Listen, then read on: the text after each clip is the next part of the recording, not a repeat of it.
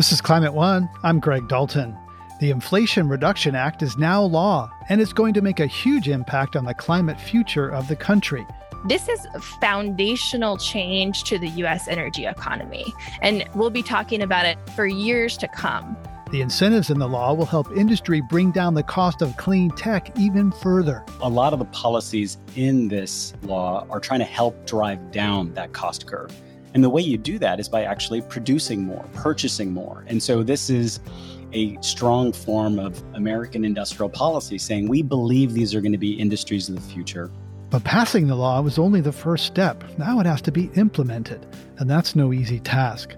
It does take time, but I can tell you we've got a very committed team in the federal government right now who are already really moving forward quickly. What's next for the Inflation Reduction Act? Ahead on Climate One. In August, President Biden signed the Inflation Reduction Act into law. The IRA allocates around $370 billion over 10 years to invest in renewable energy, make EVs more affordable, address climate inequities, reduce greenhouse gas emissions, and help mitigate the climate crisis. The IRA follows the passage of the Bipartisan Chips and Science Act and Bipartisan Infrastructure Act. Taken together, the Biden administration hopes to jumpstart a new era of U.S. led innovation, research, and economic growth. But like any law, the way the money is doled out matters, and the law's implementation will ultimately determine its success. Some of the IRA money moves through state governments, including some that are outright hostile to the law.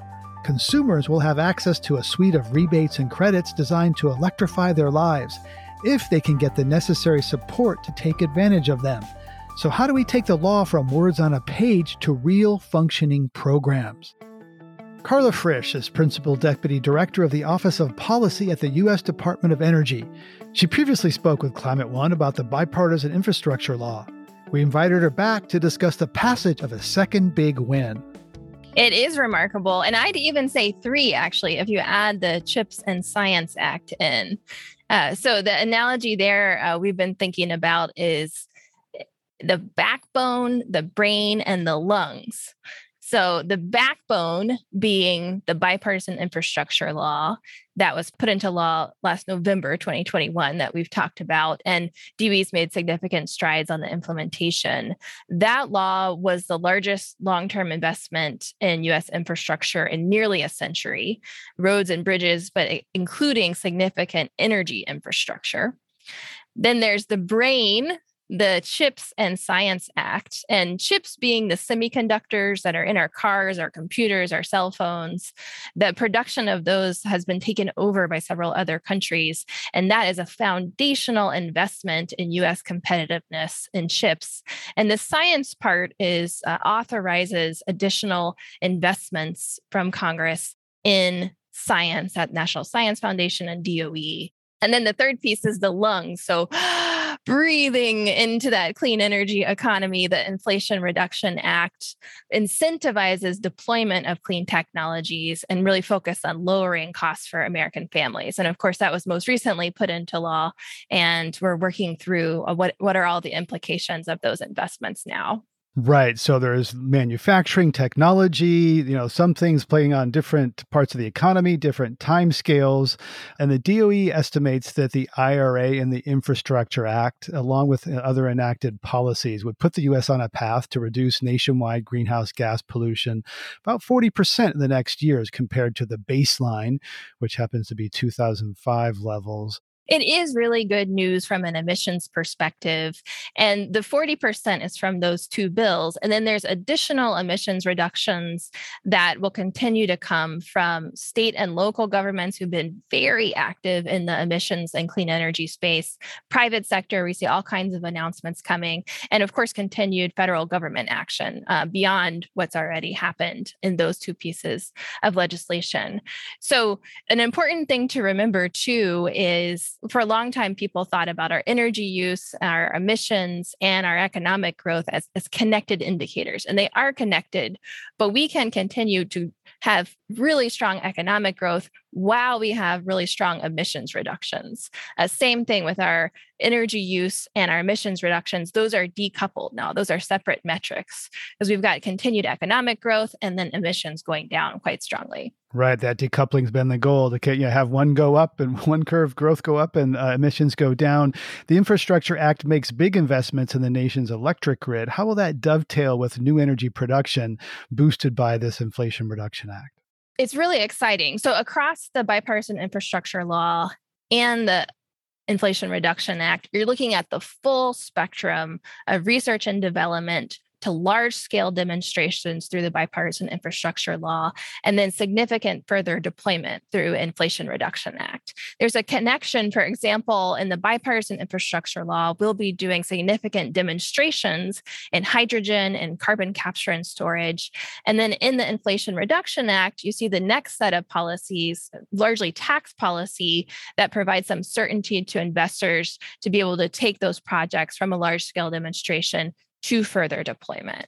So, across the Inflation Reduction Act, uh, I, I really think of it in two buckets plus an underpinning, those buckets being significant investment through taxes and then new programs and loans. So, on the tax front, there's tax incentives for individuals and families, as we've had before, uh, but those are, are getting larger in many cases. And then there's tax incentives for the private sector uh, for companies that are building, installing, clean energy technologies. And those tax incentives uh, for the private sector in, in the past in the US last 10, 15 years, we've had a bit of an on again, off again policy that's provided some real uncertainty for investors. And this uh, IRA was done through a, a process called budget reconciliation, uh, which means it requires spending money and it's over a 10 year horizon. So the law provides 10 years of certainty for those investors about what the tax policy will be. And some significant expansions, uh, for example, we talk a lot about the investment tax credit and the production tax credit for solar and wind. Those also apply now to storage, uh, to new nuclear. There's incentives for hydrogen, some really significant changes in those tax investments. Then the, the second bucket being new programs, in, including loans. So at Department of Energy, that includes um, 5.8 billion in advanced industrial deployment. For example, getting to the next generation of steel and cement with much lower emissions. It includes uh, new rebate programs that will dovetail with the tax incentives for individuals and families. And it includes a really significant investment in our loan programs office. And those kinds of investments on a loan, we can provide a loan, we can provide a loan guarantee um, with a smaller amount of money that can really be leveraged uh, by private sector uptake. So that office uh, has has been ramping their work back up really significantly recently and has much more room to do so now uh, with the Inflation Reduction Act. And then all of that has the significant underpinning of a focus on jobs, on domestic manufacturing, and on justice. Can you give us an example? I know it's early days, and, and this is probably the rules aren't totally set yet. The Department of Treasury is working on some of the you know, implementation rules, but are there examples of the types of projects that might get funding with all this new expansion of federal loan programs? Yes, all kinds of projects. So you could think about um, build out of wind and solar facilities.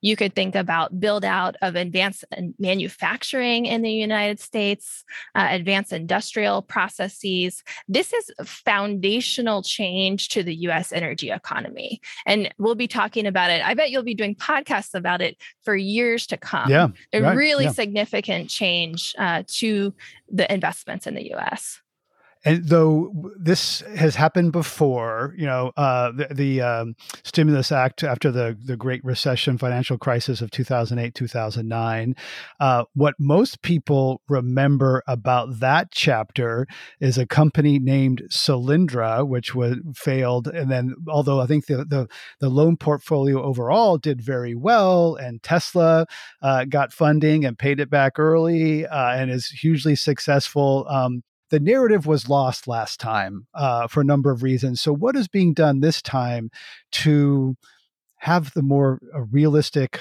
authentic narrative of, of these programs? Well, we're counting on you to help us get the story out, Greg. So, our loan programs office, uh, even just recently before Inflation Reduction Act, has announced several new loans, uh, 500 million loan guarantee for an advanced clean energy storage project in Utah, which is a really innovative use of hydrogen based long term energy storage. Um, in July, a loan to Syrah Technologies to expand manufacturing facilities to produce materials used in electric vehicle batteries. And then also recently, a, a conditional commitment uh, for Ultium cells to manufacture lithium ion cells for electric vehicles. So that office has been very active. And part of the government role is to take on on a little bit extra risk Otherwise, the private sector would be doing it on its own. So we have a special role there with the loan programs office. But this, uh, the new elements of the Inflation Reduction Act in, include almost an additional 40 billion in loan authority for innovative technologies. It eliminates a cap on advanced vehicle manufacturing loans, so we can do more in that area. And it includes a brand new program, which I'm really excited about, that focuses on reinvesting in clean energy in communities that already have existing or retired fossil fuel infrastructure. So, really, with that focus on communities and how can we help them get to the future that they want. Right. And all these things sound promising at this point. That's the reason we're having this conversation is about implementation. There have been reports of long delays in permitting approvals for renewable energy. You know, so what's going to be done to sort of make sure that this this stuff happens quickly on a time because there's a concern that like some people want you want to see results pretty quickly, right? And this stuff takes a long time. It does take time, but I can tell you we've got a very committed team in the federal government right now and civil servants who are digging in and been waiting for the opportunity to run some of these programs and already really moving forward quickly. On permitting, for example, uh, there is a, a, parallel piece of legislation being discussed now that would focus on streamlining permitting uh, for energy and transmission projects, both for clean energy and fossil fuels. And that's so, highly controversial. A lot of people are really worried about what could happen there with pipelines in West Virginia, et cetera, the Manchin side deal. Right. But the IRA itself includes several provisions to make the permitting process more timely. So that includes through DOE grants to facilitate and accelerate siting and permitting for high voltage interstate and for offshore transmission projects, uh, funding to support uh, hiring and training personnel, equipment, community engagement, really helping accelerate some of the processes that we have in place in the federal government on the permitting front, because that's an area where we think we can do more. You mentioned environmental justice, and the president has talked a lot about that. And there's uh, there was a fair number of people who were upset uh, with what didn't happen in the IRA from the environmental justice uh, community. So, what do you say? You know, there are estimates that um, you know the, the greenhouse gas reductions from this law will far outweigh additional fossil fuel production. But what do you say to frontline communities who really are quite upset about uh, the harm from oil and gas production and extraction that will still be happening and expanding in some areas, affecting some people that feel marginalized? Right. So for me, this is two things at once. IRA is one of the most significant investments ever in energy and environmental justice. And at the same time, it's not sufficient for what we need. And that will be a continued work in progress. And part of the way this administration is focusing on that is through something called J40, uh, that a minimum of 40% of the benefits of investments are going to the communities who need them most. But an IRA some of the investments include environmental and climate justice block grants, which will run through the Environmental Protection Agency. Also at EPA, a significant investment in better air quality monitoring, which is really important uh, for frontline and energy communities who have air quality issues. Um, one program that really sticks out to me is on ports, because we've got a lot of workers who are dealing with air quality issues at ports. And there's also a significant investment through EPA in improving the air quality through electrification at ports.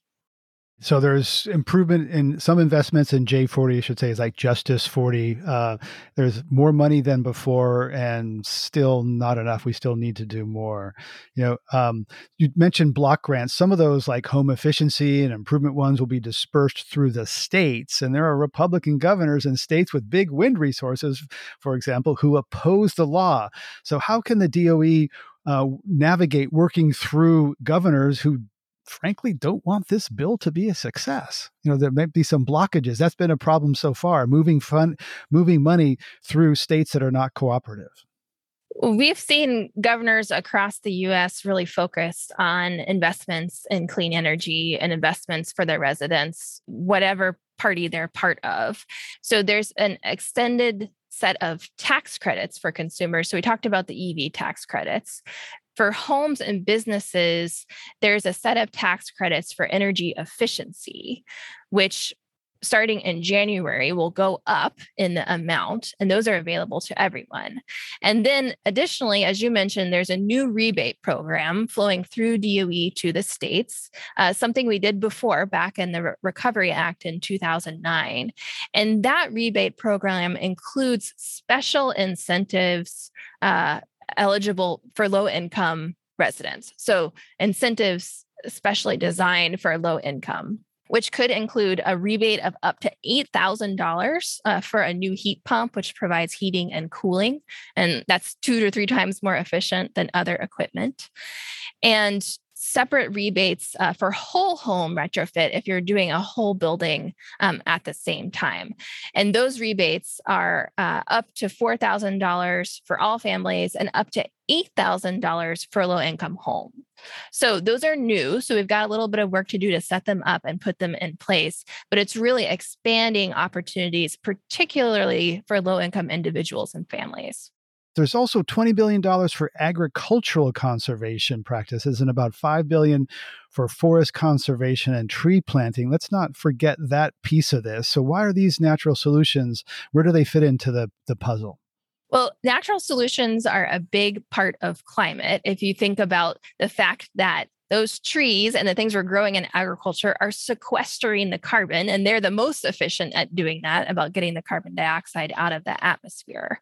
And when you look at IRA overall, um, as a person uh, who spent some of my career writing and reviewing reports about what to do about climate change. One pattern you see in those reports and you've you've talked about this is there's no one solution. We've got to work on agriculture forestry lands land use. We've got to work in energy on the electricity sector on transportation on residential and commercial buildings on industry and each of those sectors has really significant opportunities. And when you look across ira it matches one of many of those reports about the pieces and parts across the different sectors. So there's a lot in it because there's a lot of solutions that are necessary. And it's, it's really amazing to me and the breadth and depth of concrete solutions that are embedded in this law. Right, and there's a lot of industry on board, which certainly gives me uh, hope this time because by and large, we talked to the auto industry elsewhere in this episode and talking to industry people, they're pretty much on board in this because there's a lot of carrots, a lot of incentives uh, for this. Whereas 10 years ago, industry was in a very, dis- certainly the auto industry was in a very different place, trying to slow things down. So that's encouraging. Though, you know, Democrats, as you noted, did do this through the reconciliation process, which has a 10 year time horizon, and there were no Republican votes. And, you know um, other things that when one party does something through reconciliation the other party sometimes try, does tries to take a sledgehammer to it when they can how much can be undone by the next republican administration Right. So you mentioned IRA was passed through the Senate and the House uh, by all Democrats. And the bipartisan infrastructure law and the CHIPS and Science Act were passed mm-hmm. uh, with bipartisan support from both mm-hmm. parties. Mm-hmm. Uh, so those are all laws now. So to undo a law, of course, you've got to go back through the Senate, the House, and the president. Uh, this law in particular is really focused on spending. So a lot of those programs are getting set up and put in in progress now. So I do think that those will have a lasting effect.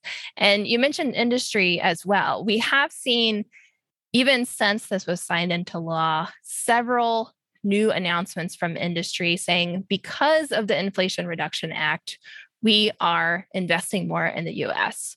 That includes an announcement from First Solar. They're the largest domestic manufacturer of solar. We've got a lot of the supply chain for solar right now is in China. And so we are playing catch up on that supply chain.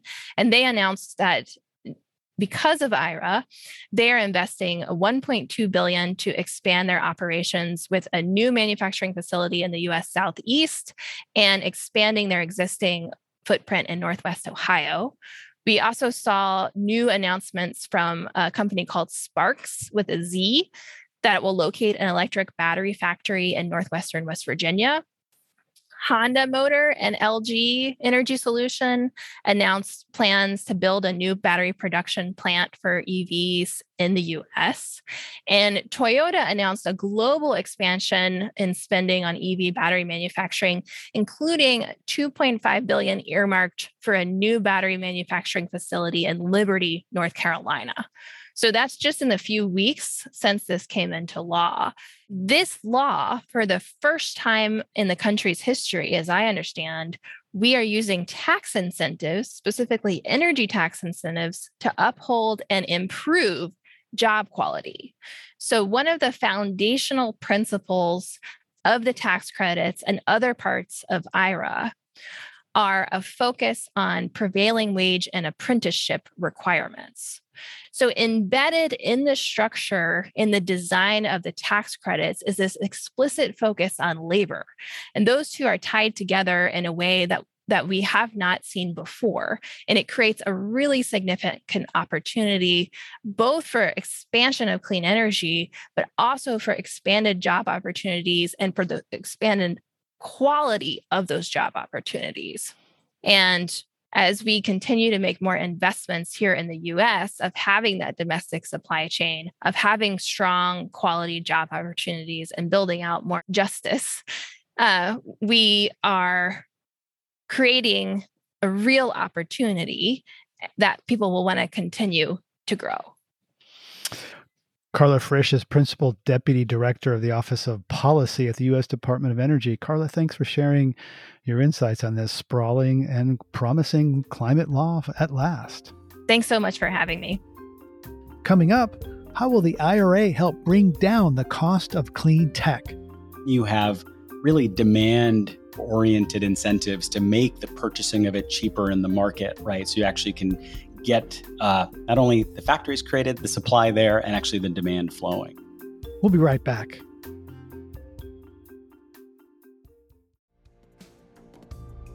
The Inflation Reduction Act has multiple incentives that were designed to help bring down the cost of clean tech and speed up mass adoption. Ryan Panchadsaram is senior advisor to the chairman of the venture capital firm Kleiner Perkins and co author of the book Speed and Scale. He served as Deputy Chief Technology Officer of the United States during the Obama administration. He talked with Climate One's Ariana Brocious about the new law. The Inflation Reduction Act includes the largest amount of climate funding we've seen, about 370 billion, and the consumer facing side of things like tax incentives for EVs and home improvements have gotten a lot of attention. But what part of this law is most exciting to you?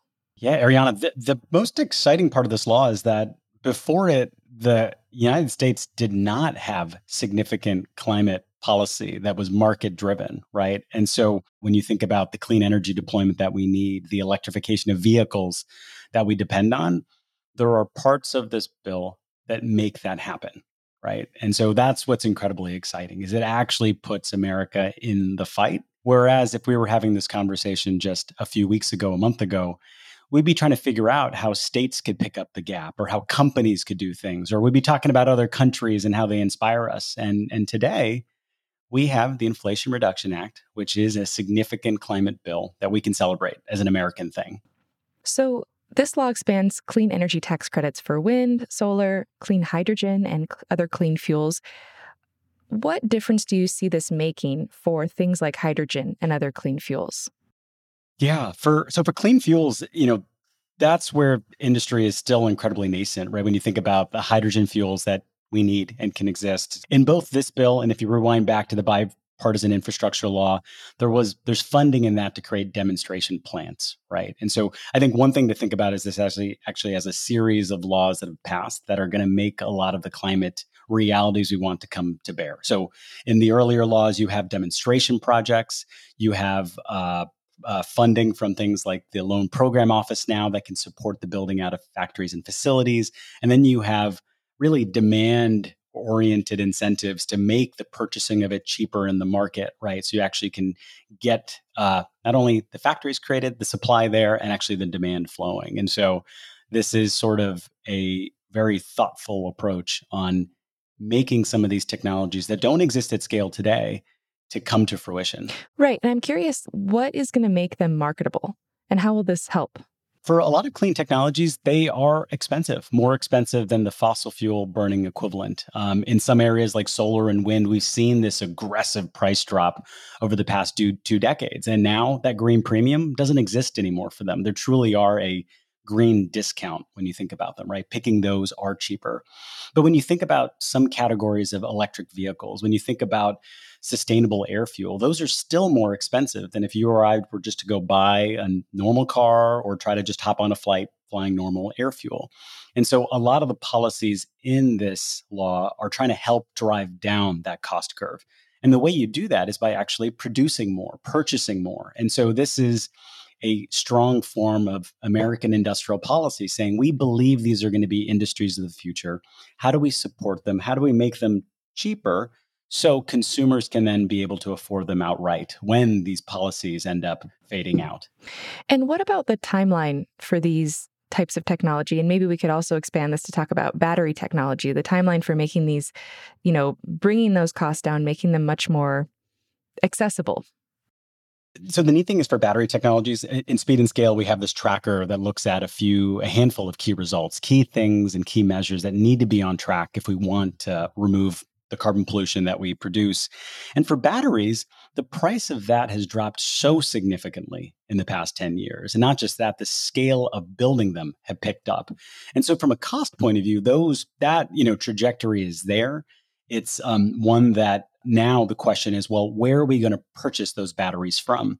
If you looked at the inflation reduction act there's in the ev policies it actually changes it to now you know it only applies to vehicles built in north america. And then when you look at it there's a ratcheting up of well where do the batteries and minerals come from too?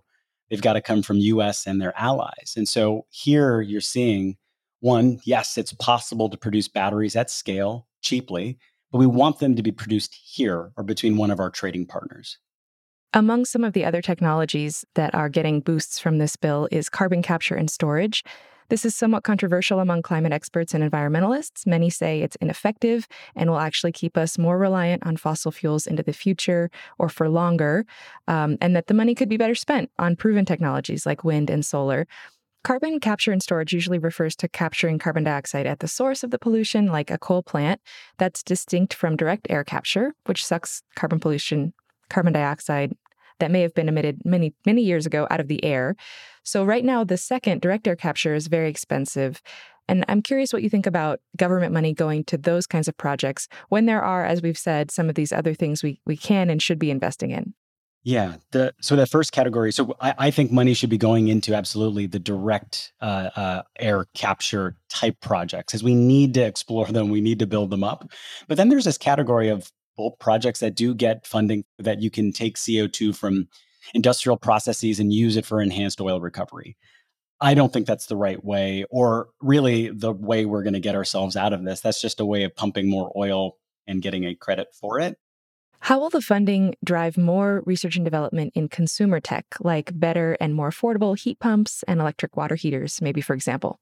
You know, there's a set of funding in the IRA called the High Efficiency Electric Home Rebate Program, right? It's going to provide a good chunk of money to help with assisting around anything certified by the Energy Star program, right? Around uh, heat pumps and electric stoves and better insulation. And it's targeted to low income families and to really support the transition because sometimes those choices are more expensive up front. But the savings that actually come from lower energy costs truly make that you know return on investment calculation quite a good one for most families. And you know, one thing to think about right now too on this whole electrification shift as well as using less energy, more energy efficiency, you're seeing this crisis happen around the globe right now around natural gas prices as well as oil prices. And we have to look at well one, how do we cut our emissions? But in every bit of energy that we do use, how do we conserve as much of it as we can? And there are new technologies like heat pumps. So instead of burning you know natural gas in your home you're actually using this thermal exchanger that's able to be both heat and air conditioning for you and it's able to do it using only electricity able to do it incredibly efficient, efficiently which means you spend less on energy and i think you're going to see not only the ira really pushing these advances but just general global factors and reasons encouraging more energy efficiency to happen you worked as Deputy Chief Technology Officer in the Obama administration. So, what can you tell us about how federal money like this rolls out and how quickly we might see the money hit the road, so to speak, and begin to take effect? Yeah, this is um it's all about the implementation now, right? So the president, Congress have done their part, which is to appropriate the money needed to instigate the shift. But within the Department of Energy, within the Loan Program Office, within each of these offices that have now been appropriated dollars, this is where the work starts. They're going to be doing outreach actively and immediately, understanding from the business community as well as from the climate community how to deploy these dollars well. And so I'll say, Ariana, the process is absolutely happening immediately. The question, of course, when the money comes out, each of the programs is able to do it at different timelines. But what's neat is there's already that process flowing from the bipartisan infrastructure law, right? So there's a lot of demonstration projects that they're already evaluating and looking at. And so I think we're going to see a lot of successes and announcements as this year closes out and into the next, and even more the year after. But it really is about the execution of the law now, too. Um, I think it is worth saying for any law, right? It could be implemented poorly so, this investment that we're making as a country could be spent poorly, and it could be also spent incredibly well. And do you see any obvious pitfalls in the way the IRA and the funding works that might limit its impact in terms of that implementation? The way that IRA came together was you had a whole good year and a half of work on a Build Back Better, on different great ideas on how to move the U.S. to a carbon-free um, country. And when the bill got shuttered, I don't think anyone had hoped that it would resurrect itself. And when it did, to see so many components of the market-based things in there, right? The tax credits, to see components in there around supporting the carbon removal pieces, you, you got really at least excited that this was a bill that was supporting the market in driving this, right? Which is an important piece. But the other things in the bill that were the trade offs that were around oil and gas leasing. And the unfortunate thing is, in this moment in time, this bill, while it does, I think the way the uh, uh, analysis looks, it goes for every ton of emissions that were that are generated by these oil and gas provisions, 24 tons are removed. So for every ton, 24 are removed. And so from you know zooming out and looking at the big picture of the world and emissions, this bill is phenomenal. But when you go back to the local level, right, to the families and communities that live next to an oil well that's not being shuttered, when you go to a community that still has a coal plant, this extends its life. And so this trade-off was made. And but what it what it means is that there's still plenty of work to be done that can happen at the EPA. There's so much work that can be done to happen at the state level, right? This is only one piece of the policy puzzle federal government is doing its part. What are the states going to do? What are local governments to do? And so that's where to focus the energies. So, what are some of the other ripple effects that we might see once this bill takes hold? I think about it in terms of there being some kind of tipping point, right? Where even if the investments in some of these technologies could seem modest, there's enough of it happening all at once that the sector just kind of moves ahead. So on the on the policy side, yeah, let's talk about policy and then as a consumer, right? So like there are policy tsunamis, right? I think one of them that's happening right now that's like starting to form is around banning gas in buildings and helping people transition to uh, heat pumps as well as induction stoves. You have multiple cities across the country that have passed these bills. and more are following suit. And it's an incredible way to not only remove the emissions footprint of a city, but to have clean air in your home. Remember, when you have a stove and you turn it on and you're, you know, just even boiling water on it, that's burning natural gas and methane inside your house. And so, one, if you have that, please turn on the vents. But two, look at that and see that you are combusting something in there and it's actually affecting the air quality.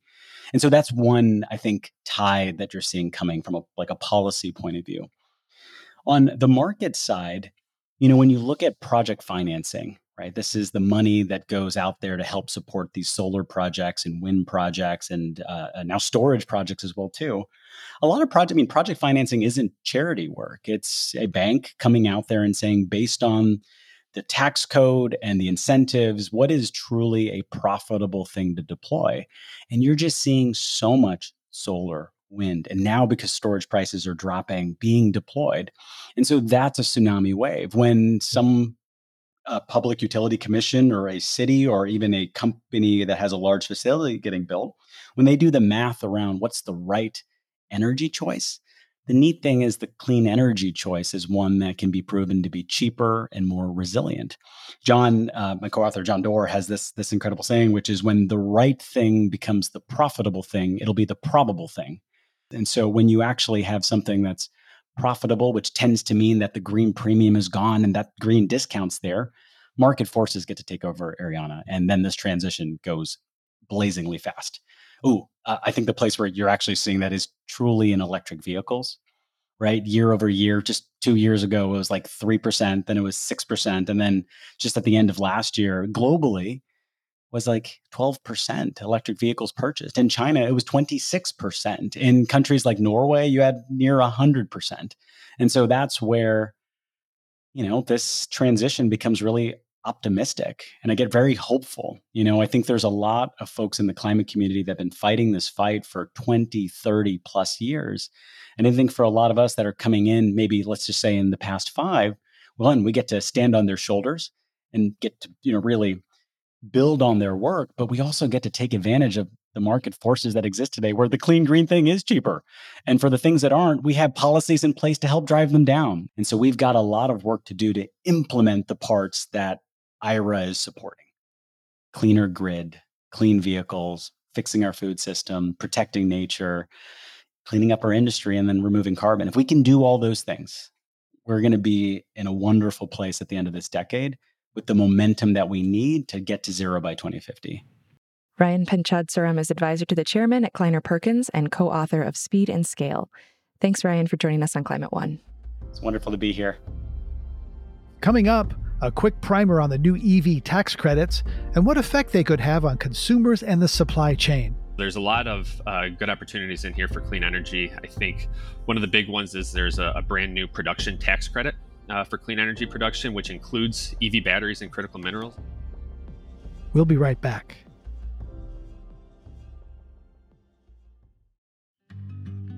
In addition to all the money and programs written into the IRA, legislators also define carbon dioxide and other greenhouse gases as pollutants. This is seen as an attempt to mitigate the damage done by the Supreme Court's West Virginia versus EPA ruling, which severely limited the EPA's ability to regulate greenhouse gas emissions. Climate One's Ariana Brocious spoke with Erwin Chemerinsky, Dean of Berkeley Law, to find out how that congressional clarification might affect the implementation of the Supreme Court's ruling. I think it changes the impact in that it makes clear that greenhouse gas emissions are pollutants. On the other hand, I don't know that that addresses the concern that the Supreme Court had in West Virginia versus EPA. West Virginia versus EPA said that Congress hadn't been sufficiently specific in giving the EPA the authority to regulate power plants in a certain way so as to reduce greenhouse gas emissions. Or to put it most simply, I think it goes part of the way to addressing what the Supreme Court said, but it doesn't go all the way. And I've seen different interpretations by legal experts about the impact of this wording. So, what's the sort of um, far end that you've seen in terms of the most the most significant implication of what the wording could be in, in favor of the EPA's authority? It has to be remembered that the Clean Air Act was adopted 50 years ago, And as a result, it wasn't adopted with a thought towards greenhouse gas emissions. This is unequivocal in making clear that the EPA does have the authority generally to regulate greenhouse gas emissions. But it may not be specific to power plants and in the applications such as the Clean Power Plan that the Obama administration tried to put forward. The question is whether this change in the law is enough to give the Biden administration the ability to regulate greenhouse gas emissions from power plants. Chief Justice Roberts' opinion in West Virginia versus EPA said that the EPA was using an obscure provision in the Clean Air Act that no one had ever thought included regulating power plants in this way. And I think the question is is changing the definition of pollution to include greenhouse gas emissions enough to address that concern? And how will we find the answer to that question? Just by seeing it play out? The Biden administration has said that it's going to adopt its own plan for regulating greenhouse gas emissions from power plants. It's important to put in context. The Obama administration created the Clean Power Plan that was designed to deal with the very significant issue of greenhouse gas emission power plants. The Trump administration rescinded that and adopted the Affordable Clean Energy Plan, which was far more permissive with regard to greenhouse gas emissions. The Biden administration says we're going to adopt our plan. When it does, there's sure to be a challenge again by states like West Virginia and coal companies, and the courts will have to answer with this statutory authority is it allowed. I think this statutory authority is very important. I don't know it will be enough. It will depend on what the Biden administration is trying to do. Erwin Chemerinsky is Dean of Berkeley Law. The Inflation Reduction Act promises to pour a ton of money into electrifying transportation, but new rules now restrict which electric vehicles qualify for a $7,500 tax credit, limiting the cash back to models made in North America. And through the end of the year, those rebates are not available to buyers of cars made by GM and Tesla. In January, there'll be a whole new set of rules. Dan Bowerson, Senior Director of Energy and Environment at the Alliance for Automotive Innovation, the car industry trade group, explains. It, it gets much more complicated starting in January 1, 2023. So, the first thing that happens is uh, that 200,000 vehicle cap is gone. So, for uh, companies that had already hit that cap, General Motors and Tesla, that, that cap is, is no longer in play. It also I- implements a MSRP cap, so it's $80,000 cap for vans, SUVs, and pickups, and $55,000 for cars.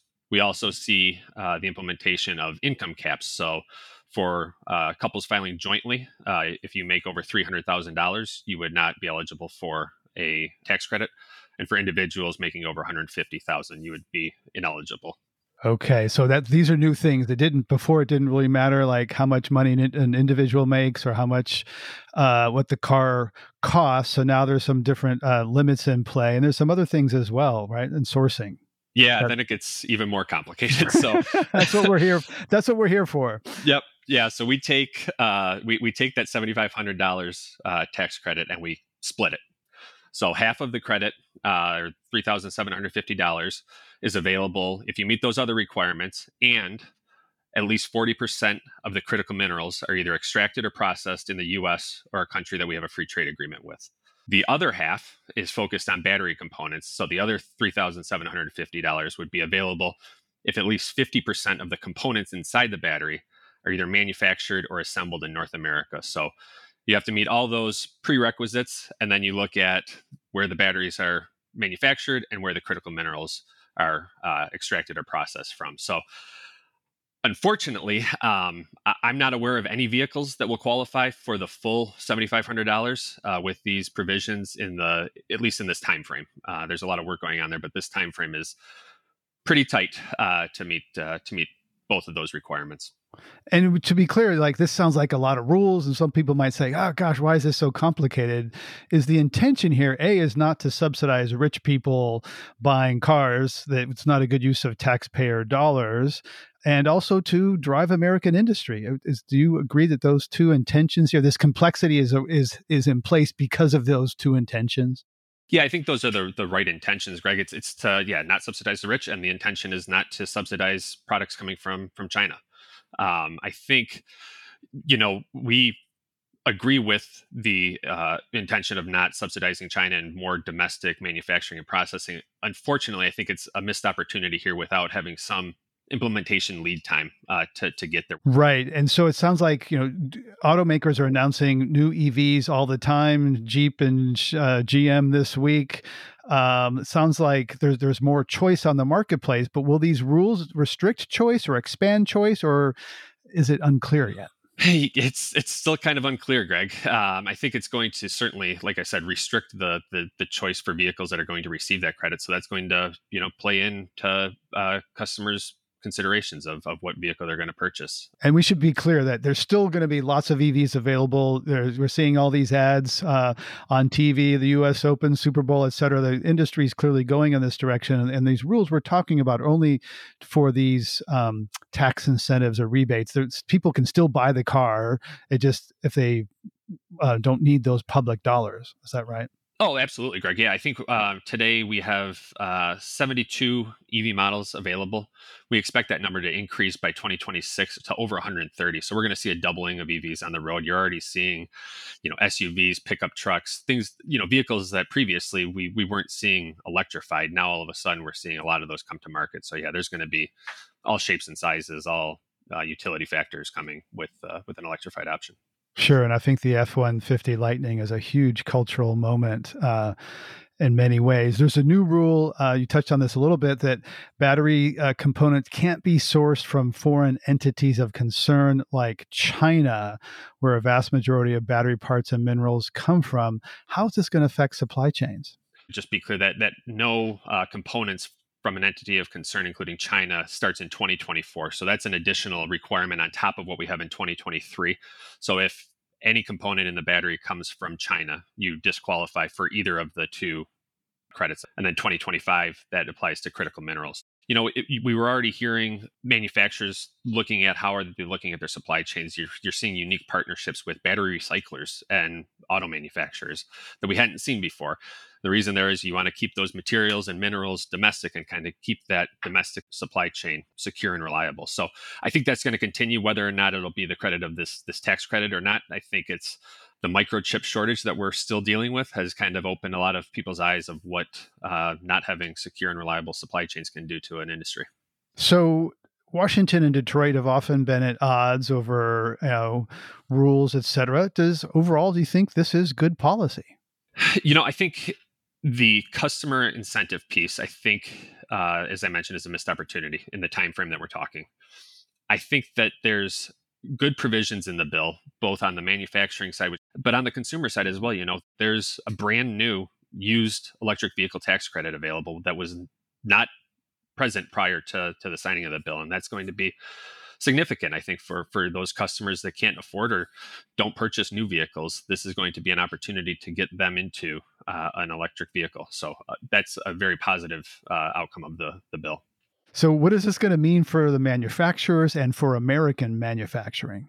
There's a lot of uh, good opportunities in here for clean energy. I think one of the big ones is there's a, a brand new production tax credit uh, for clean energy production, which includes EV batteries and critical minerals. So that's you know another incentive to to manufacture domestically. Uh, there's also uh, an invents, an investment tax credit, um, and then you know not on the supply side so much, but there's also an extension of a credit for alternative refueling infrastructure in low and moderate income areas. So again, coupling that on top of you know the used EV tax credit, I think we're now going to get to an opportunity for maybe those customers that EVs weren't feasible, that they're now going to become more feasible for for those communities. One of the big things that happens in the auto industry is what California does. California recently said they're going to allow only zero emission vehicles by 2035, which is basically kind of this interesting point of California catching up with the industry because the industry's already said, the automakers already said, we don't want to sell gasoline or diesel cars and trucks after 2035. Yet there is the potential for tension between what California does and in the past that has split the industry and some companies sided with California, Ford in particular, GM and Toyota uh, didn't. What, what would happen in the future, you think, if Republicans try to challenge California's ability to set stricter standards? What would the industry do? I don't know what uh, a change in an, a federal administration would look like or, or what their priorities might be. Um, if, if I were able to, to, to guess that, I think you and I'd be having a different discussion. But what I do know and what I can say is these are global companies and the, the the global transition is happening to electrification. We're seeing it in asia we're seeing it in europe. It's it's happening all over the world. So you know changes on domestic policy don't necessarily dictate what what's going to happen with these companies. I will say they're also investing a significant amount of money into electrification. And, and this is real money. We're we're over 600 billion dollars by the end of the decade in electrification. So half a trillion dollars over that just in electrification. So we're going to continue to see increased uh, adoption globally. Um, and as you mentioned, you've already seen uh, several companies announce either their phase out or, or phase down or complete transition to, to electrification. And as the industry transitions from making internal combustion engines, as it's done for a century, it's General Motors, Ford Motor Company. These are motor companies. What happens to the workers? Yeah, it's it's an important piece and one that uh, cannot be forgotten. But I think there's there's an actual opportunity here as well to to educate the workforce, current and future workforce, of you know available jobs from this transition. You know, we're going to. I've talked about the utilities, so we're going to have to see increased employment in the utility sector to ensure that the grid's stable. We're going to need EV charging companies to to build and install the chargers. Uh, we've talked a lot already just about the increased battery manufacturing and material processing here, those are all going to require workers. So we need to make sure that those are well known and that those are uh, there's some education there. We need also need to make sure that there's training uh, for those jobs, and I think you'll you'll continue to see that going forward um, to to ensure that that the workforce is not forgotten. That that would be a a, a huge miss uh, misstep on on this transition if that's forgotten.